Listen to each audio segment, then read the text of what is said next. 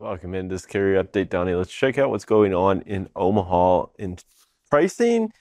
Not as strong, maybe, as what we saw yesterday, but there's some signs of positivity in the market. So, to some of those markets that people don't want to run to, Mhm. this is the Go Western Midwest. But, you know, here you think about 231, you're like, no, really. But hey, it's 1,100 miles. Mhm. So that's not a bad rate right now for 1,100 miles. I mean, I'd want 20, 30 more cents a mile if it was 500 miles, but this is three times that distance. So you could Yeah. probably cover this in two full, it'd be about two full days. Yeah. You'd be moving 600 miles a day, you know, 550 miles a day. So, uh, and, you know, you're going to go through some of the, the larger, few large cities.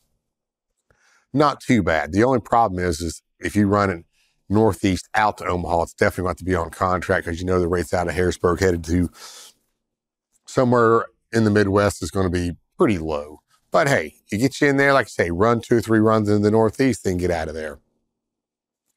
Atlanta, Georgia, 983 miles. Again, almost a thousand miles, 220. Well, I may look for something different, but if I can't find anything different, You know there's freight in Atlanta. I'll take the Atlanta run. Yeah. Yeah, and it's it's not going to be pretty, but still, I can say it's 220 miles for almost a thousand miles.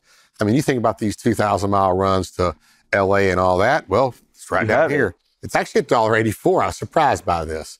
Um, I might consider that. That would get me from Omaha to LAX, probably making a little bit of money to be able to turn around and come back and make a lot more money. Uh, but this would be the only way I'd run it. Like I say, r- running out to LA right now to pick up those loads at 210, 214 a mile. It's not If it was 270, 280, maybe, but it's not.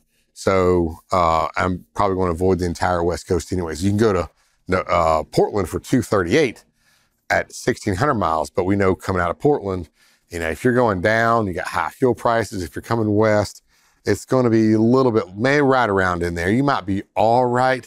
But again, we showed you the Midwest. You probably stay in the Midwest and cut a lot shorter runs and make higher revenues than, uh, you know, here you're going to be four days out, three days back, maybe let's say seven, eight days on the entire round Yeah. trip for this money. And then those eight days, you could probably make a whole lot more money and running shorter loads like Omaha to Indianapolis at 220 a mile and turn around and flipping those. Only got a few seconds left here. Omaha to Chicago. That's six, seven hundred dollars. It's always been that way.